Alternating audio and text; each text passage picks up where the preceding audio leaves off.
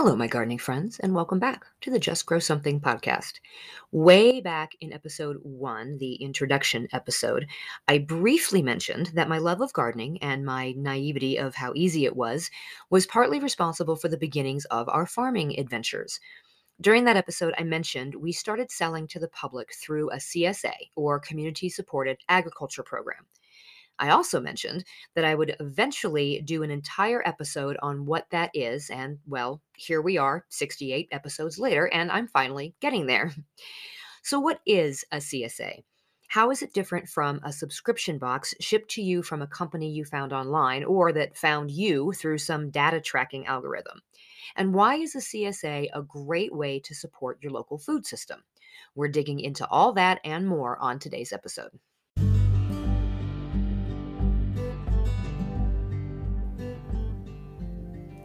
Hey, I'm Karen, and together with my husband, I spent over a decade researching and learning and building our small farm through lots of trial and error, successes and failures. I went back to school to get my degree in horticulture to help our farm business, and now I want to pass all that knowledge on to you. Because I firmly believe that self reliance is empowering, and that everyone, whether you've got a five acre plot in the country, a half acre lot in suburbia, or a windowless room in a downtown apartment, should just grow something.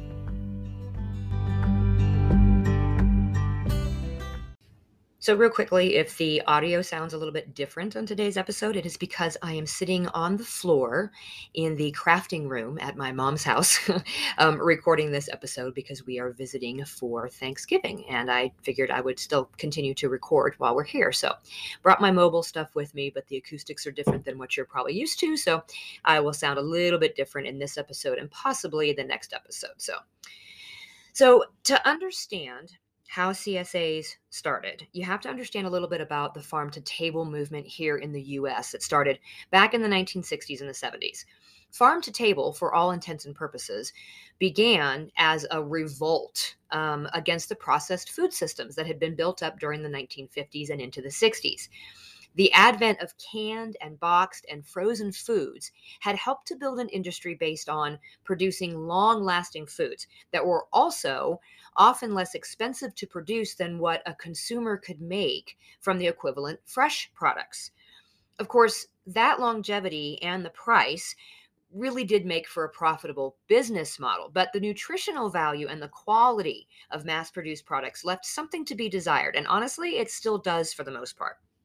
So by the 1960s and 70s, there was a social movement building to push back against processed products, encouraging people to focus on local and organic foods over mass produced ones. Pretty soon, this movement began influencing the larger food industry. As an example, chef Alice Waters opened Chez Panisse in Berkeley, California in 1971, and that was the first farm to table restaurant of our modern era. Now, around the same time in Japan, community farming initiatives were getting underway. Groups of families were getting together with their local farms and forming partnerships through annual subscriptions called the Teikei system. Now, here in the US, Booker T. Whatley was a professor at Tuskegee University, and he defined a concept he called clientele membership clubs, in which members paid an upfront fee to pick their own produce off the farm all season long. It was sort of the advent of the you pick farms concept. Now, these community farming concepts began to take hold in Europe at the same time as well based on ideas of non chemical agriculture and a desire for a closer relationship between the farmer and the consumer, a group of European farmers formed a community land trust in 1968. It was a co op and it was called Agriculturally Cooperating Community. And it was where the non farming community um, granted loans to the farmers. And that ultimately led to membership programs. These concepts eventually made their way across the pond to become our modern CSA programs. The advent of the CSA program in the US is a really interesting story, and there's a great article on the Rodale Institute website that I'll link to in the show notes that details how two farms, separately from each other but simultaneously, created the CSA concept in the United States in 1986. Now, this was an even further step into the farm to table movement and the idea that local foods are not only better for consumers, but they also strengthen local communities. So, even though farm to table can be traced as far back as that Japanese teikei system in 1965 and Alice Waters Restaurant in 1971, this explosion of the farm to table movement didn't really come until like the early 2000s ish farmers markets and farm to fork restaurants started to pop up everywhere. Um, restaurants like the Herb Farm in Seattle or the Kitchen in Boulder, Colorado. Farm co op storefronts very quickly, quickly followed behind that. And today, farm to table restaurants and farmers markets can be found in just about every major city nationwide. The CSA concept has continued to grow right alongside, providing direct support for hundreds of small farms while providing local, nutritionally superior foods to thousands of families. So, what is it? What is community supported agriculture, and how is a true CSA different from a box subscription shipped to your front door? This episode is brought to you by Visit Williamsburg. In Williamsburg, Virginia, there's never too much of a good thing. Whether you're a foodie, a golfer, a history buff, a shopaholic, an outdoor enthusiast, or a thrill seeker, you'll find what you came for here and more. So ask yourself, what is it you want? Discover Williamsburg and plan your trip at visitwilliamsburg.com. Community supported agriculture in its original form is an investment by members of the community in one or more of their local farms a person or a family makes an investment of a certain amount to buy a share in the farm's harvest. The way this has been done across the past three decades has differed from farm to farm. Some farms give members a fixed price for a specific sized share. Some ask members of the community for a pledge based on the farm's operating budget or a specific need rather than a fixed price. But the concept of both is the same. The community supports the efforts of the farm in the off season provides capital for the farm to purchase their seeds and their supplies, and in return, the shareholders receive the dividends of their investment in the form of a portion of the harvest. In this way, the community shares in the risks and the rewards of farming right alongside the farmer. If the farm has a bumper crop, the shareholders get to partake in that bounty. If the farm has a crop failure, the shareholders feel the effect of that too. So, why do it this way? Why shouldn't the farmers assume all the risks involved and just sell the food they produce to the consumer through a farmer's market stand or, or a co op? Or better yet, why shouldn't they just grow one or two crops on a larger scale and wholesale it to a broker instead of selling it direct to the consumer? Why should the consumer take a chance that the money they invest in the farm doesn't yield the same amount of food for their family that they could have just purchased at the grocery store? There are a lot of reasons why a CSA model is a good one for both the farmer and the consumer. Many of them are the same reasons why eating more locally grown foods is a good idea in general. So, besides avoiding the obvious problems of scaling up to be large enough to sell wholesale or scaling back to more of a monoculture in order to be able to provide the volume necessary to sell wholesale, there are other reasons a CSA is good for a farmer who wants to sell direct to consumer. First thing, it's better cash flow for the farm as they plan for a new season. Early payments from the CSA shareholders means enough money to buy seeds, farm supplies, and to plan for labor expenses at the start of the season. And secondly, when farmers know where their harvest is going before the beginning of the season, they can plan the use of their resources much more efficiently, which means less waste of money and less waste of a good crop.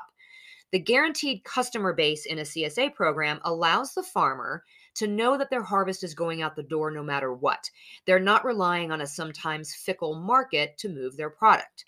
Now, instead of spending their time during the busiest time of the season marketing what they've already been growing, farmers can perform that task in the winter, marketing the fruits and vegetables that they plan to grow. That way, during the height of the growing season, they have more time to focus on what's most important growing you really good fruits and veggies. And then having a strong CSA membership eliminates the middleman. The farmer gets to sell directly to you and ends up with more profit in their pockets, which they can then reinvest into their business and into the local community. And then finally, for the farmer, it means they get to grow more fun stuff. Many small farmers love to have a CSA program because most folks investing in the farm like variety. And this means that the farmer gets to experiment with growing really cool heirloom varieties that they never would be able to grow and sell in mass to a wholesale distributor. I mean, let's face it, just like any job, doing the same thing over and over again on the farm can get boring. So, trying really old varieties or really new ones can keep the job interesting for everyone involved. And the freedom of a CSA program allows the farmer to do that. Now, for the consumer, what are the benefits to belonging to a CSA? Why would you choose to share the risks with a local farmer or group of farmers rather than just heading to the grocery store to get your produce each week?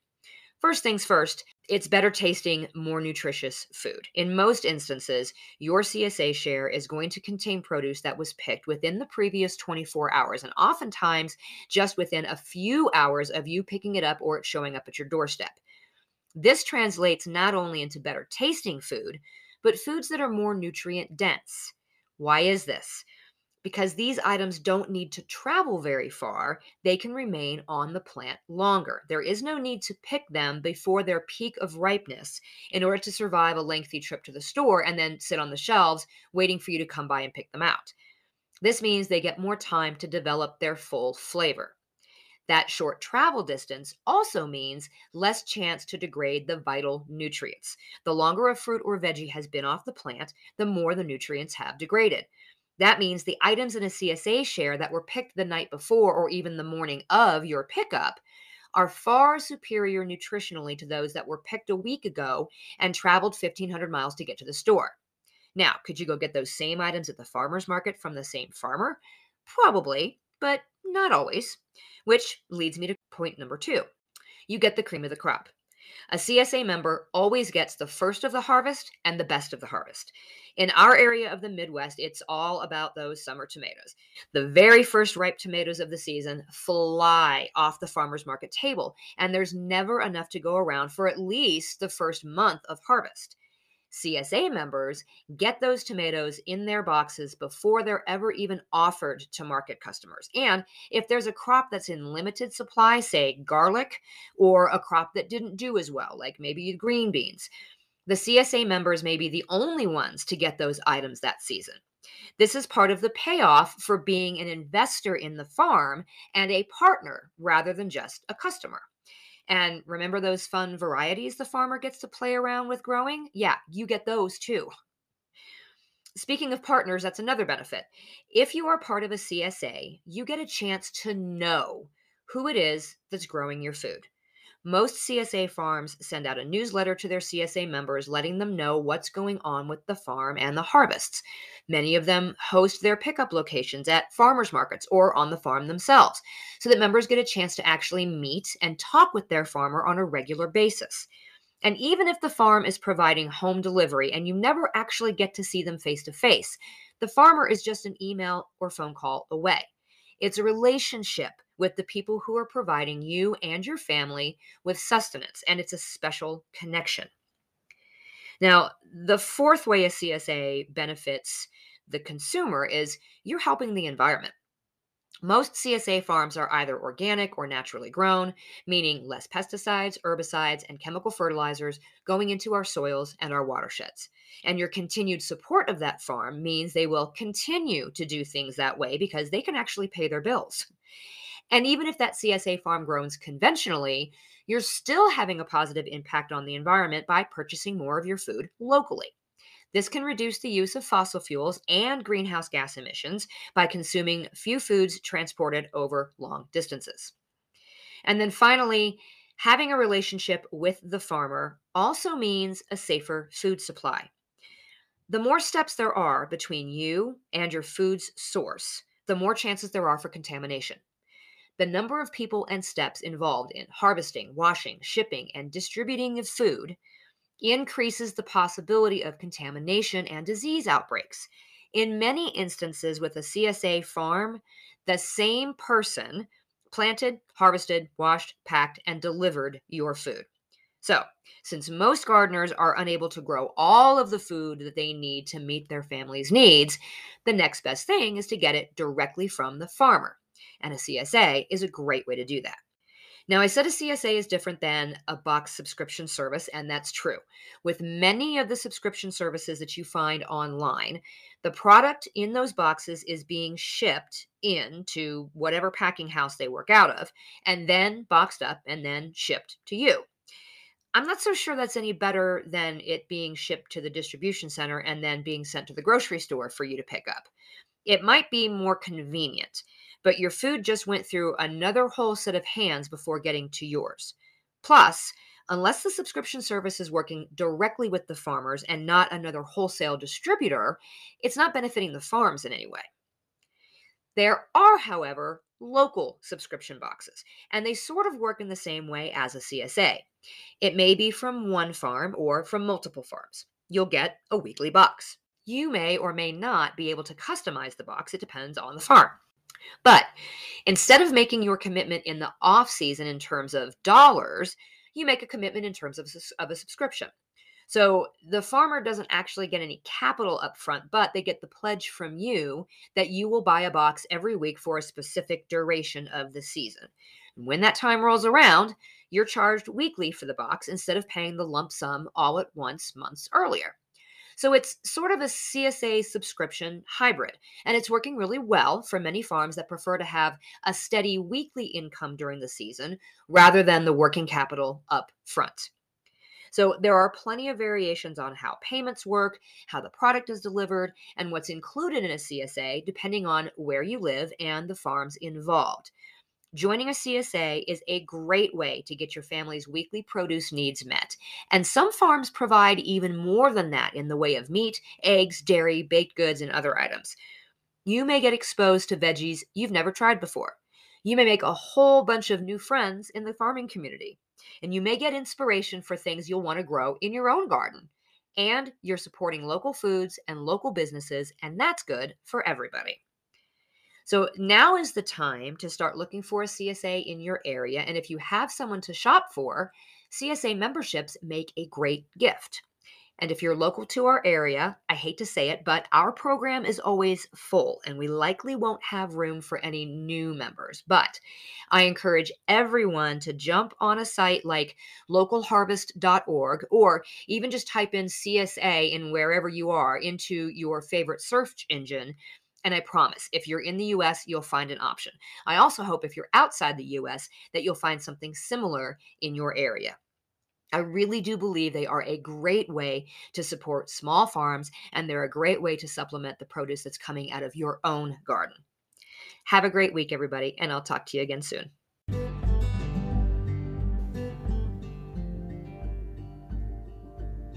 You've just listened to another episode of the Just Grow Something podcast. Don't forget to download the episode after you've listened, rate and review us in your podcast player if that's an option, and follow us on Instagram at Just Grow Something Podcast.